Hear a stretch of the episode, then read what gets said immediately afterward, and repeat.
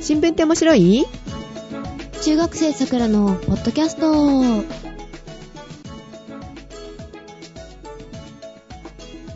この番組は1週間の新聞記事の中から気になった話題についてお送りしますお届けするのは、さくらとジェシカです。今忘れてたでしょ。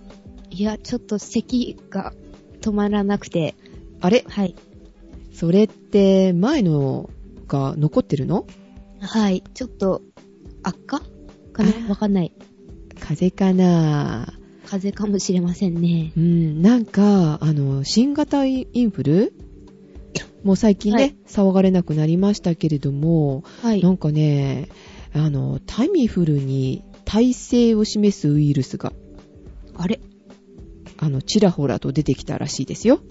危なくないですかそれ危ない危ない。えー、っとね、なんか、大阪、山口、徳島。今んとこね、うん国内で3例っていうことなんですけど、ね、これって、あまあ、ね、全員きちんと調べてるわけじゃないから、もっといると思った方がいいと思うのよね。10倍とか100倍とか。結構怖いよね。うんうんうんうんタミフルが効かないとなると怖いよ。ねえ。ちょっと怖い、本当に。冬、うん、冬までにね、どうなるのかなってちょっとね、心配になりました。はうん、さくらちゃんもね、あ、ちゃんと検査行った方がいいかも。い。うん、行った方がいいかもしれませんね。うん、皆様もね、お気をつけください。お使いください。はーい。はい。えー、ということでですね、えー、と、今日は手順通り。 手順通りうん手順って別にあるわけじゃないね。 ないけど、あの、今日はちょっとね、メールから行きましょうか。貯めておりますので。いいですか、はいえっ、と、まずはじゃあ、あの、ゼシカの方から、えーご紹介したいと思います。はーい。はい。えー、桜塩宛てという件名でいただいております。はい、ありがとうございまありがす。とうございます。えー、ゼシカさん、さくらさん、こんにちは。はじめまし、初めてメールいたします。無人です。と無人さんですね。はい、こんにちは。はじめましこて。んにちは。と、えっ、と、ジェシカはね、ほんと初めてじゃないんだ。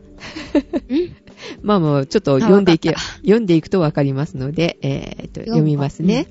えっ、と、ジェシカさん、先日はブログの方へお越しいただきありがとうございました。と。はい、実はね、この無人さんのブログにね、えーちょっとお邪魔しましたっていうか、えっ、とね、桜塩でちょっとね、検索をかけておりましたらですね、えー引っかかったんですよ。あ、そうなんですか。うん。えーっと、なんてだったかな。えー中学生桜、医療、あい医療の IT 化を聞くやったかな。なんかそういう題でね、えーっと、ね、引っかかったんですけれども、で、よく見るとね、すごいの、この無人さん。この放送、全部ね、テキストに起こしてあるの。え、すごいね。うん。あの、最初の時にさ、ペケ先生に出てもらったじゃない新聞の方で。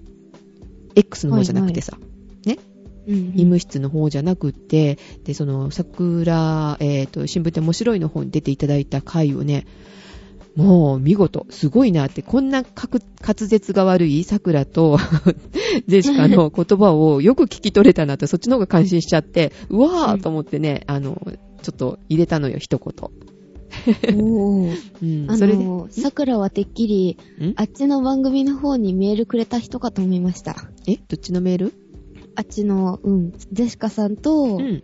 うん、シオンさんの方の番組にあーメール来た人かなと思っちゃった。うん、違う違う、そうじゃないのよ。うん。あ、ちょっと、じゃあ、えっ、と、メール先を読ませていただきますね。はい。はい。えー、著作権の問題もあるので、ちょっとどうかなというのはあったんですが、そこがポッドキャストの欠点でもあると思っているんですが、どうしても音声ファイルだけでは、情報の取り扱いが難しくなってしまうという問題がありますと。うー、うんんなるほど。えっ、と、例えば、うん、その、前日のエントリー、あの、この方のブログでね、えっ、と、紹介されてる、えっ、と、人がいらっしゃったんですよね。えっ、と、藤原直也さんとお読みするのかな。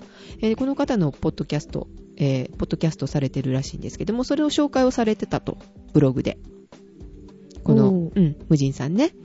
えーで、ソーシャルブックマークされただけでも60人以上と。この藤原さんって方のね。うんうん。で、そで、おそらく閲覧者の総数は3000人を超えていますと。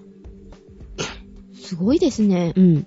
で、それだけの人が藤原さんのポッドキャストを聞いてなかったんですよ、と。うんで、やはりね、テキストを起こしされていないと、えっ、と、まあ、検索に引っかからなかったり、実際に聞いた人でも、その情報を他の人に伝えることがなかなか難しかったりします。確かにね、あの、検索でね、引っかかると、まあね、えっと、ホームページにこう、お越しいただいてっていうことでね、できますもんね。うんううん、わかるうん。わかるわかる。うん。で、まあ、音源だけ置いてても何をね、えーっと、喋ってるのかわかんなくて、まあ、わざわざ聞かなくてってね、去ってしまう人もいらっしゃったりとかするわけでしょああだからな、そっうん、テキスト起こしは大切なのかなってことをね、おっしゃってますね。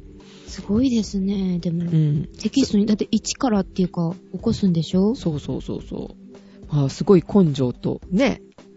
うんまあ、なんか私たちには無理って感じだよね。無理ですだね、から、彼だから喋ってんだもんね。 うん。えっ、と、メールに戻りますが、それって非常にもったいないと思うんですねって。これだけ面白く有用なコンテンツがあるのに、あまり注目されずに埋もれてしまっていますと。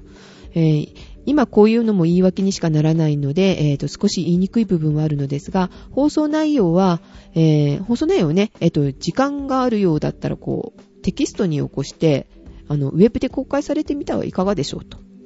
という提案をいただいておりますね。ほう。うん。でも今、ね、あの、ちらっと言いましたけども、桜もゼシカも、あの、怠け者なので、ね。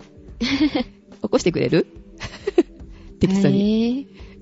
多分ダメだよね。うん、ちょっときついかな。ねえ。まあ、台本っていうか、あーなんていうのこういうことを喋りましょうかねっていうようなやりとりとかもあ、あるわけだけどね。うんするよね、桜とね。するけど、それをそのまんま乗せられる状態じゃないしね。ちょっとむちょっと無理かな。うん。で、えっ、と、メールに戻りますが、えっ、と、ブログにいただいたコメントで、えっ、と、ポッドキャッスルに言及されていますので、多分ジェシカさんも一度おかいお考えになったことが、ことと思いますと。うんうんえっ、と、ポッドキャッスルって知ってる桜ちゃん。全然知らない。音声をこうテキストに変えてくれるっていうサイトがあるのよ。うん。すごいでしょすごいですねそこにうん。RSS っていうか、あの、登録しとくと、うん。あの、解析してくれるの。へぇ、うんえ、滑舌の悪い桜でも大丈夫ですか、うん、ダメ。え、ほんとでうん。 えっと、登録してないのにね、あの、このポッドキャッスルに登録されてたんですよ、実は。桜ジオへー、あと桜ジオ。で、見てみたんですけど、もうね、あの、人間の言葉じゃないです。え意味をなさない。えーだからねあ、今このメールにも書いてありますけれども、解析制度の問題があると。で、だから、あのん、ジェシカさんは、あの、断念してるんですねって書かれてるんですけど、いや、ね、それをこう、訂正とかもできるのよ。その、ポッドキャッスルっていうやつ。で、できるんだけど、 やっぱりね、物草のジェシカとしてはしないと。あれそうそうそうそう。まあ、うちのサイトはとりあえずあの、まあ大体こんなことを喋ってますよっていうのをちょっと書いてるじゃないうん。ホームページにね。で、それでまあ引っかかれば、まあいっかぐらいのもんかなって感じでしてるのでね、えー、うん、物草の二人にはちょっと無理ですね。 で、えーメールに戻りますが、えーはい差し出がし、あ、差し出がましいようですが、それなら、えー私がと、あの、無人さんが、ではなくて、お二人のサイトの方でテキスト起こしを、えーっと、えー許諾すると文、文言を入れていただいたら、あ、いいですよって言ったら、えーっと、有志がそれぞれ空き時間を利用してテキストに起こし、それでより多くの人に放送内容を伝えることができると思うんですが、どうでしょうかって。そうしていただいたら私ももちろんそうですが、みんなハッピーかなと思うんですって。うーん。ということで、うん。で、ペケさんのね、あのー、ブログも読んでいらっしゃって、あの、勉強になりますってことですよ。で、うん今後も、あの、拝聴させていただきたいと思いますので、頑張ってください。お体気をつけて、ではでは、ということで、ありがとうございます。はい、ありがとうございます。うん、著作権とか、ね、別にいいよね。うん喋ってることをいいねテキストにね起こすのは別に何でもないんですけれども、えっ、と、それを私と、えっ、と、桜に、えっ、と、ね、えー求めてもらっても多分ね、無無理かなって感じですね。時間的にも結構、あの、調べるだけでもかかってるからね。うーん、そっか、あ、桜ちゃんはね、お勉強があるしね、えージェシカもまあ仕事を持って、まあね、お友達とも遊びながらの、なので、まあね、家のことも、まあひね、一人で暮らしておりますからっていうかね、家事もしないといけないじゃない、まあ誰かねそうで洗す濯して料理してくれる人がいればいいけど、 うん、結構ね,、えーね、通勤時間とかもね、ジェシカ、うんあの、桜ちゃん知ってると思うけど、長くかかるんだ。うんうん。で、まあそんな時間、あ、作ろうと思ったらね、できるのかもしれない。単単なるね、めんどくさがりだよね。うんうんうごめんなさいね、まあせっかくね、いいね、提案していただいておりますが、えーはいっと、うちの方のホームページで上げることはないかな、やっぱり。うん誰かが起こしてくれたらね、上げてもいいかな。 なんという、物臭な。なん都合のといいいう、本当にね。ねえ。ダメですね。ううんん、あでもこれってすごい大事ですよね、まあ、うちの番組はまあともかくともあの他のポッドキャストを、ねされてる方であのいい番組とかがあったらテキストだったらね引っ掛けてこう、ね、いろいろ聞いてくださる人が増えていくっていうのは大事なのかなと思いますけどねあのうんこのポッドキャスルが、ね、もうちょっと精度が良かったらねいいですけどね。まあ、そうですうね。ん、でもね、あの、滑舌が悪いっていうか、音楽が入ってたり、あの、アナウンサーのようにはっきりとした言葉じゃないと、ダメだって書いてあった。音楽入ってたらダメだって。あ、そうなんだ。うん。音楽はちなみに、テキストには音楽、音楽、うん音楽って書いてあるの。 あ、そうなのそうそうそうそうそう。だからね、えーまあ、うん音楽なしで言葉をはっきり、あ、え、い、う、え、お、あおみたいなね、口口をはっきり開けて、ゆっくりと喋るとね、テキストに、えーと直す、あの、精度が上がるのかなと思いますけども。りということで頑張りまうす。ん、そうですね。頑張りましょうか。 というメールをいただいておりました。ありがとうございました。ありがとうございました。はい。えーと、ではもう一つね、えーと、実はあの、メール、えーと、先月じゃなかった、先週から、えーと、いただいてるメールがありまして、これはね、えーと、さくらちゃんの方にね、えー振っておりましたので、さくらちゃんに読んでもらおうかな。いいかなはーい。はい。では、あ、ゆっくりいいよ。喉が痛いようだったら。ね。はい。はい。金門教という件名で来ております。あ、金門橋ゴールデンゲートブリッジ。 はい。えっと、もう大体誰からからはわかるよね。うん、わかるわか桜さる。ん、ジェシカさん、こんにちは。サンフランシスコのようです。あ、ようさんですようさん、ね。はい、お久しぶりです。おお久しぶり先週ぶりお久しぶりでもないね。うん、こんにちは。こんにちは。 はい。えっ、と、先週の収録で、デシカさんがゴールデンゲートブリッジ、ブリッジのことを、金門橋と言っていましたが、その通りですと。うんさ。さて問題、サンフランシスコは中国語の漢字で、んなんと書くのでしょうかという質問が来ております。うん質問というより問題ああ、わからないね。うん。全然さっぱりもうわかんない。うん、で、答えは、うん、えっ、と、なんて読むのえ、サンフランシスコです。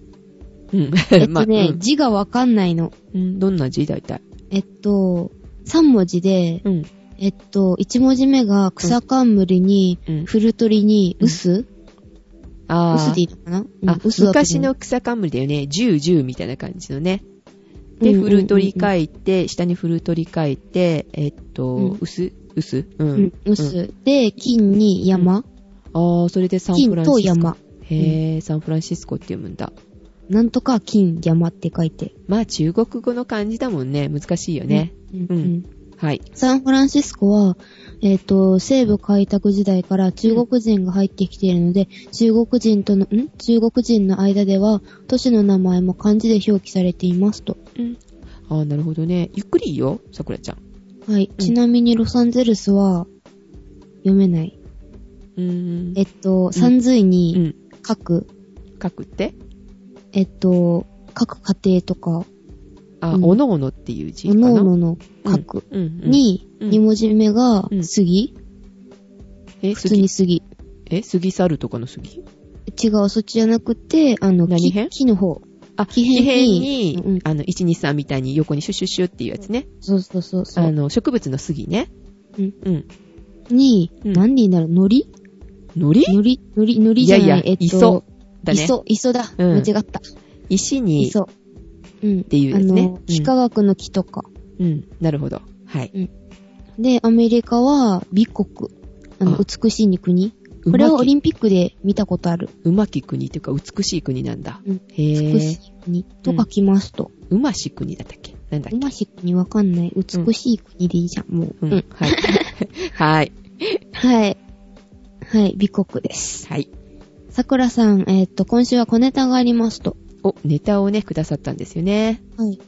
で、今年のは、ん今年近年だった。間違えた。近年ハイブリッドカーの需要量やノートパソコン、携帯電話に利用、ん使用されるリチウムイオン電池に注目が集まっていますとう。ん、そうですね。で、その主原料となるリチウムの主な原産国うんは、チリ、オーストラリア、えっ、と、中国、ロシア、アルゼンチンなどですと。うん。で、リチウムの産地は、えっ、と、偏在しており、はい。えっ、と、南米に多く埋蔵され、ん埋蔵していますと。うん。中国などは従来、んじゃなかった将来、うん。将来リチウムイオン電池の需要を見越して、うん。えっ、と、リチウムの輸出規制に乗り出して、ヨーロッパから、んヨーロッパから批判もされています。難しい。うん。難しいですね。このように将来期待される鉱物資源を持つ国にとっては、一つの国家戦略とも言えます。うん。その中で南米はチリ、かっこ埋蔵量は3 300万トン、うんとアルゼンチン埋蔵量は40万トン、はい。で、アメ主にアメリカに輸出されていますと。はい。しかし、昨年、えっと、2008年にボリビアでもリチウムが発見され、うん。とんでもない埋蔵量があることが分かりました。ほう。その数なんと540万トン。おー、ダントツなんだ。はい。現在は三菱と住友、フランスの商社がボリビアの大統領にリチウムの生産をできるように働きかけています。なるほど。このことはまだ日本語ではどこに、どこも記事になってい、なって出てないと思います。うん。アフェイ、アフェイヤーズか。アフェイヤーズ、うん。意味は阪急協議会はい。って書かれてますね。すいません。はい。阪急協議会というところのサイトの記事で見つけましたと。うん。サイトのリンク先を貼っておきますと。あー、はい。ありがたいですね。はい。うん。で、英語のサイトですが、Google で、えーっと、翻訳すると大体の意味はわかると思います。サンフランシスコのようでしたという、あー、ありがとうございます。ありがとうございはまーというす。ことで、あのね、さくらちゃんが、えー、ちょっとね、いろいろリンク先の方にも見てもらって、えー、調べてもらったんだけど、ちょうどね、ジェシカもこのリチウムイオン電池、えー前も言ってたでしょえっ、と、ノーカルローカルで言ってたんだっけリチウムイオン電池がさ、みたいなこと言ってたでしょあー、いましたね。うん、あの時からちょっとずっと考えてて、えーっと、はい先々週かなあ先週かなあの、ウーテクの方でもね、ちらっとやったんだ。実はねえーっと、まあ、このどこで取れてどうだっていう話はししてないんだけど、詳しいことはやってないんだけど、まあ、これからはね、国家戦略になっていくんじゃないのみたいな。だってあの、うん、自動車がこう、ね、自動車を一番作ってるところとかっていうのが、結構ほら、重要になってたじゃない今まで。はいはいはいはい。ね、強い国になっていくじゃないまあ、そうでそすねれとかの石油を持ってる国が強いじゃない、はいうんはい。次の代替エネルギー、ね、えーうんそれに、まあ、電、電気っていうかさ、リチウム電池で動く、リチウムイン。オン電池で動く自動車とかなるとさ、注目浴びるよね。そうですうね。ん、大事だよね。えーそれをなんか、あの、このメールによると、えーっと、日本も交渉してるんだね。みたいですうーね。ん。わかってるね、日本もって感じだね。やるじゃん。そううですね。ん。えー、ところで、えー、と、さくらちゃん、調べてくれたのかなサイトを見てくれたはい。はい。で、まあ、早速、うん。ご紹介していただいたサイトを見てみました。はい。記事には、あの、歴史的に貧しいボリビア、あの、世界、ん世界経済の、まあ、主要国になる機会が与えられてました、とありました。あ、与えられました。うん。はい。で、ヨウさんのメールにあるように、ボリビアで世界が必要としているリチウムの半分の埋蔵量540万トンが発見されたということもわかりますし、うん。ハイブリッドカーによりリチウムイオン電池が必要になってきたこともわかります。わかったんだ。うん。はい。しかし、まあ、なぜ、あなぜリチウムでボリビアが世界経済の主要国になれるのか、うん。まあ、そしてボリビアとはどのような国なのかっていうのについてちょっと調べてみました。あーメールね、ちょっと難しかったもんね。うん。うん、そっかそっか。えー、っと、まあ、今分かったのは、えーっと、リチウムの、リチウムが、世界の、必要世界が必要としている埋蔵量の、はうん、540万トン半分、ってことか。うん。があるんだ。そうなんですね。うーん。で、まあね、えージェシカも前言ってたけども、あの、リチウムイオン電池が次世代こう自動車うん。ね、あの、に必要になってきたから、すごい引っ張りだこっていうことなんだよね。うん。うん。なるほど。んうで、んそれで、まあ、ボリビアが世界の経済を握れるかもしれないってことまでもわかるよね。はい。でも、それがどういうことなのかっていうことか。で、あ、まあボリビアってね、そうあんまり聞か、聞かないかな知らないなうん。じゃあ、まずボリビアについて。うん。ボリビアがどこにあるか知ってますふふふふふ。 その話題は、えっ、と、ウーテクで、あの、実は、さっき言ったけど、したのよ。ハイブリッドカーの話をして、その時に、シオンさんが、えっ、と、どの辺にあるのかなっていう話で、 言われたんだ。で、ペルーの近くだって言われた。うん。うん。でも、え、ペルーってどこだっけって、南米って言われて、 あ、そっ か、みたいなね。えーと、うんとりあえずあのと、地図をね、ちょっと見てみました。だからわかるよ。はい。まあ、そうなんですよね。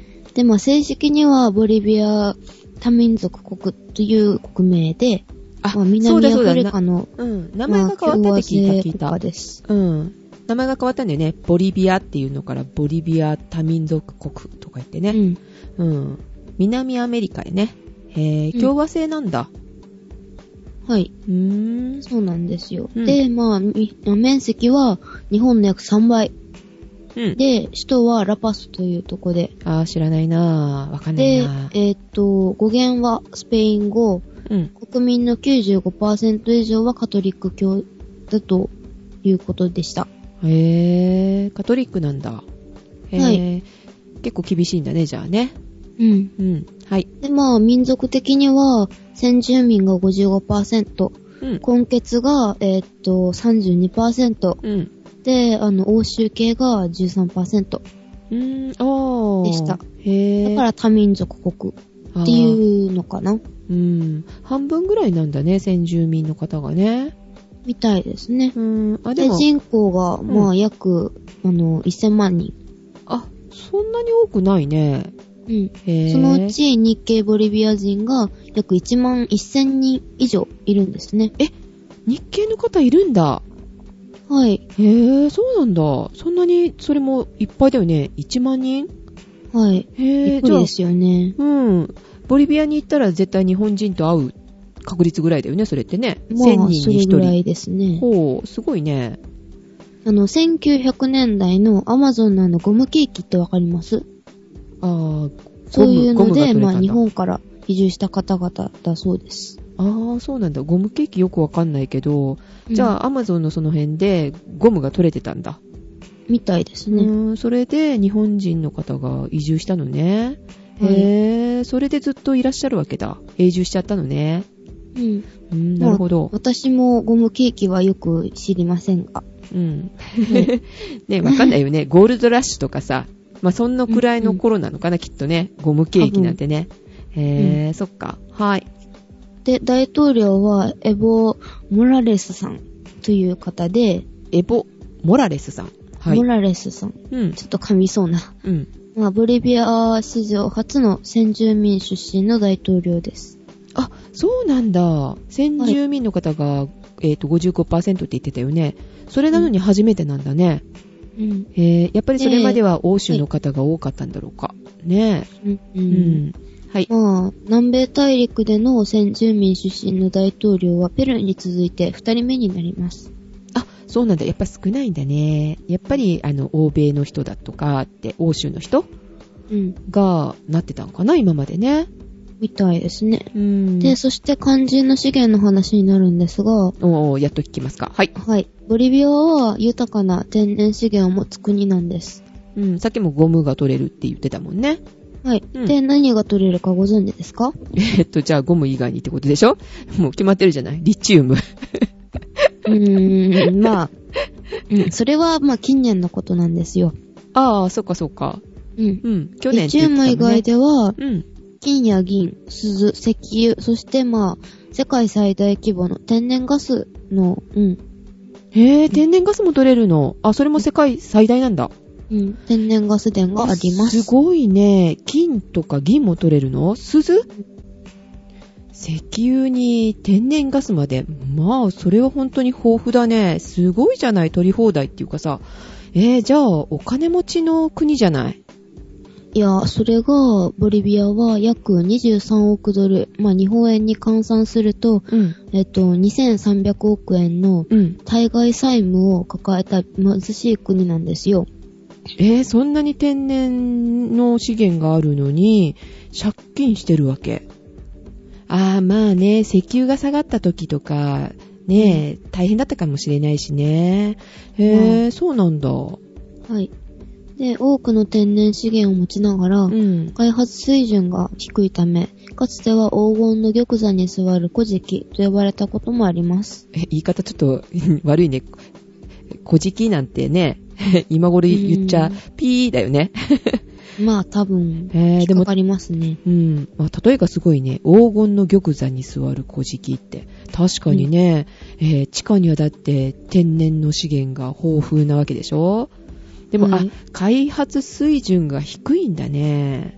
うんあ、それで借金もああるってことか。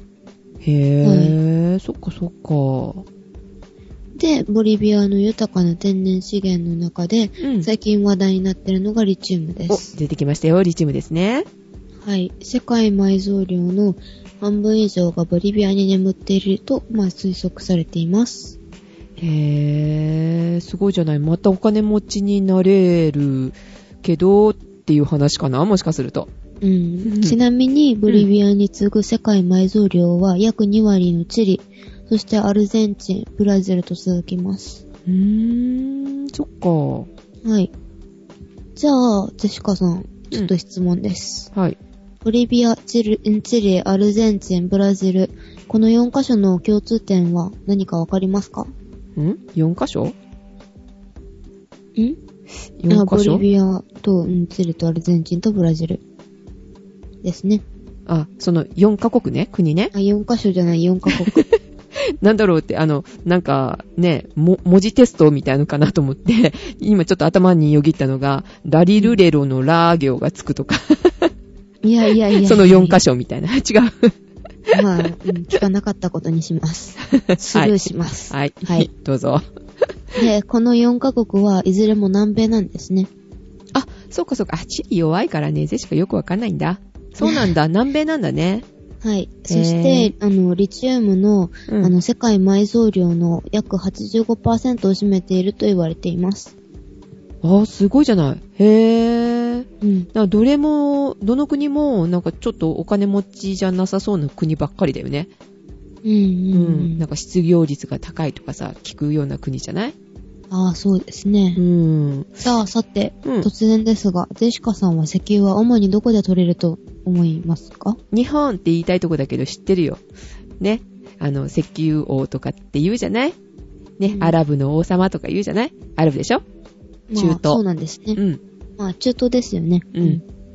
で、まあ、石油のおかげで中東は潤いま潤いました。うん、そうだね。うん。お金持ちいっぱいだもんまあこれと同じよね。うに、うん。まあ、リチウムも南米に極端に偏って存在しているので、あー次に、まあ、南米が潤うのではないかなと予想されているわけです。そうだよね。世界の主権取れるかもしんないわけよね、今度は。そうなん中です心があよっ。ちに行くんだ。へえ。まあでも争いとかもね、ありそうだね。うん。まあ、うん、お金持ちになりそうなボリビアなんですけど、うん。まあ、先ほどボリビアが、うん。あの、黄金の玉座に座る古事記と呼ばれていると言いましたが、うん。今回のリチウムに関しても、ボリビア政府は、リチウムを抽出する技術と資本がないんですよ。ああ、借金してるって言ってたもんね。技術力もないんだ。うん。うーん。そうか。だから、やっぱりあの、お金がないのがネックだ、だけどさ、資源そのものっていうかあの、鉱山ごと鉱山ごとさ、外国に売っちゃえばいいんじゃないまあ、そうなんでそしたすらおよ金ね。入るじゃない、うん、私も最初開発するお金は、まあ、お金がないだけだな、うん、だけかなと思っていて、うん。まあ、お金がない理由は、うん。政治的に不安定な国うん。なせいかなと、まあ、結論を出しそうになっていたのですが、ちあょあっと違ったんですよ。政治的にはやっぱり不安定なんだ、この国。はい。うーん。え、違うのそれで。それじゃないんだ。お金がないだけじゃないんだ。まあ、ボリビアの、あの、モラレス大統領は、うん。 2006年に、うん。あの、石油、天然ガスを国有化宣言したのですが、国まあ有そ化。れ以来、んうん。国有化にしたわけね。石油と天然ガス。うん。はい。うで、んそれ以来、あの、資源のナショナリズムの、あの、政策を打ち出していて、うん、反米感情も大きいんですよ。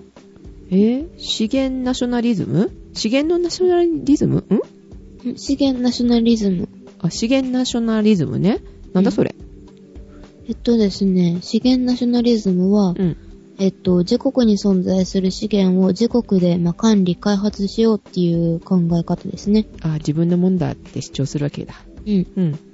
で、ボリビアは、あの、自国の利益、まうあ、ん所有権を所有、ん主張するあまり、うん。まあ技術、技術力のある国の協力が得られてないみたいなんですよ。あーさっき、反米感情があるって言ってたよね。アメリカ嫌いなんだ。で、もしかするとあの、ねえ、自分の国のものは自分のものみ、あ、自分の国だけのものって言ってんだから、他の国のもあんまり好きじゃないってことなのかな。だからあの、うん他国が協力するって言っても、嫌だとか言ってんのいや、あのーそれだけじゃなくって、うん。あのーまあ、国有化が嫌なんですよ。あ、さっきあの、国有、資源を、えっ、と、国有化っていうか、あの、石油と天然ガスだっけ国有化したよね。うんえ、それを協力しようとする国が嫌がってるってこと、うんえ、なんで国有化良くないわけ国有化が良くないっていう、ちょっと意味がわかんないな。え、どういうことうん、国有化するっていうことは、うん。技術提供してリチウムを抽出できる設備を整えた、まあ、鉱山会社の資産を、うん。まあ、全て取り上げられるってことですからね。全部取り上げられちゃうんだ。せっかはく投資とかしたりしたものを、あの、ボリビアに取り上げられるっていうのは嫌だね、そりゃ。なんか泥棒みたいだよね。うん。あー、なるほどね。まあ、だからみんな尻込みしてるんですよね。うん、そういうことなんだ。はい。まあ、ヨウさんから、あの、ご紹介あったサイトの記事によれば、はい。現在フランスの商社、三菱住友がボリビアのモラレス大統領と交渉してるみたいなんですよ。あー、そんな風にね、書いてあったね。うん。はい。うん。で、まあ、交渉がまあ、うまくいけば、うん。安く安定した価格で、うん日本はリチウムを確保できるみたいですね。あー、できるだろうね。そりゃね、安くなればね。はい。うん、で安くなればね今、安くなればっていうのおかしいな、違う。交渉がうまく、でも交渉もさ、さっき言ったみたいに、あの、国有化しちゃうっていう危険性もあるわけでしょ取り上げられる。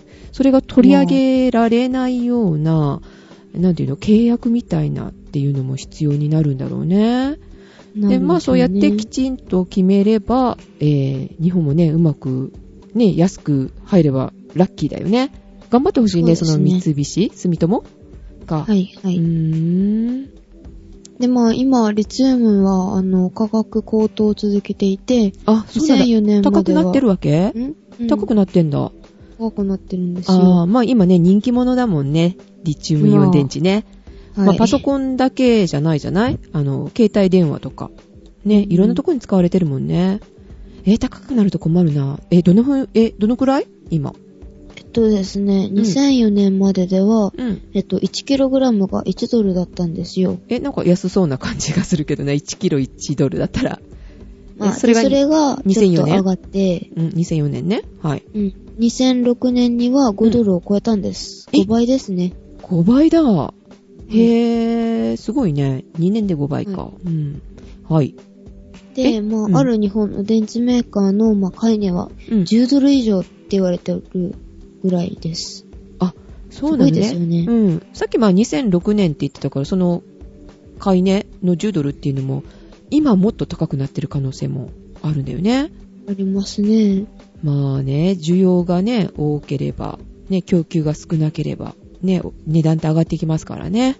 はい。うーん、そっかそっか。じゃあ、うんそういうのをね、安定した価格で取れるように、ね、たくさんあの、持って、ボリエピア持ってるわけだから、はい。ね、うまく交渉してね、頑張ってほしいよね。そしたら日本も安泰なんだろうけどね。うん、そうですね。石油ではほら結構痛い目にあったじゃない。上がったり下がったりでね、うん右往左う往んみたいだけどさ。うん、なるほどね。まあ、石油みたいに、まあ、このリチウムは、うんまあ。たくさん持ってる国が経済的に有利ってなることあは、、やっぱりそうだよね。うんそういうことだよね。やっぱり、うん。ううんん世界に対して発言力持つことができてっていう、あーうん、そうだよね。発言まあ、力結も出るか。局は、まうあ、ん次の世界の、まあ、実権を握る国となりますね。おーボリビアが世界の、ね、ボリビアになっちゃうかもしれないんだ。うんへえ、じゃあ仲良くしとか なきゃ。えー、でもさ、これがもしうまくいかなかったらさ、うん。ね、三菱住友が交渉してるけど、うん。うん、もしダメだったりとかさ、ってすると、こういうリチウムって、やっぱりまた石油と同じく日本には資源がないじゃないそういう。うん。うんってことになるよね。そしたらまた日本って、また困ることになるのかなう、ん。まあ、リチウム自体は日本にないんですけど、ないよまあね。うん日本には技術力があるじゃないですか。うん、まあね。ううんん。まあ現在、だから、うん、リチウムのリサイクル技術もうん早く獲得して特許にすることができれば、まあ勝ち残れるかなと思いますよ。あー、そっかそっか。リチウムってリサイクルできるんだもんね。また取り出すっていうこと、なんか危険らしいけどね。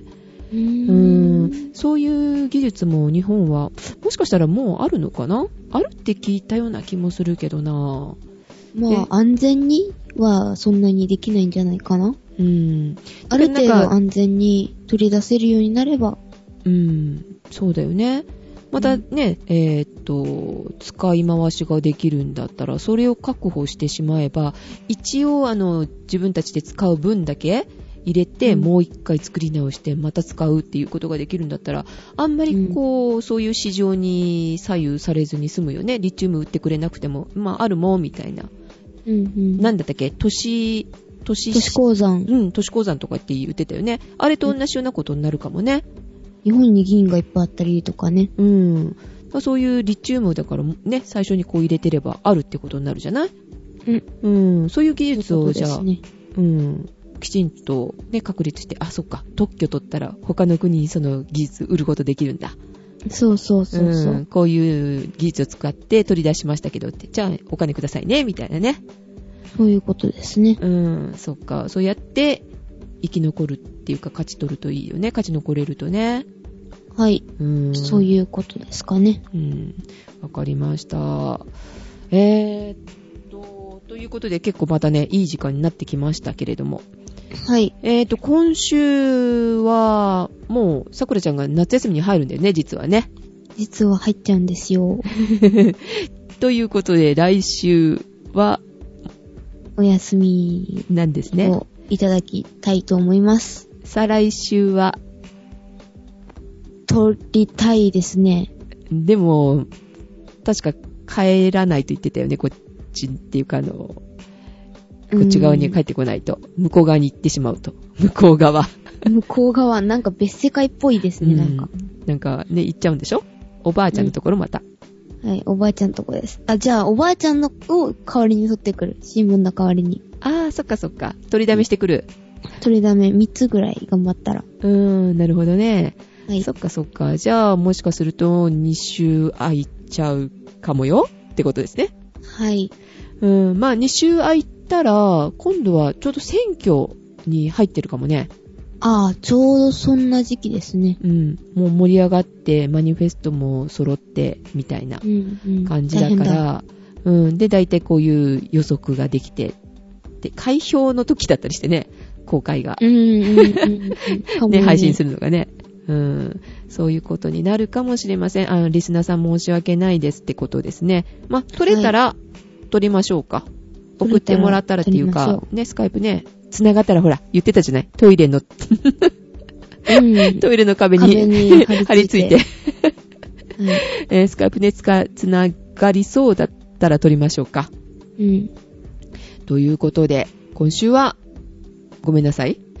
はい、のごめんなさい。のお知らせでした。 はい。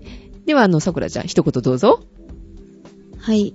えっ、と、ん皆様って感じ皆で。様、うんはい、来週、再来週、多分2週間ぐらいお休みをいただきます。はい。すいません。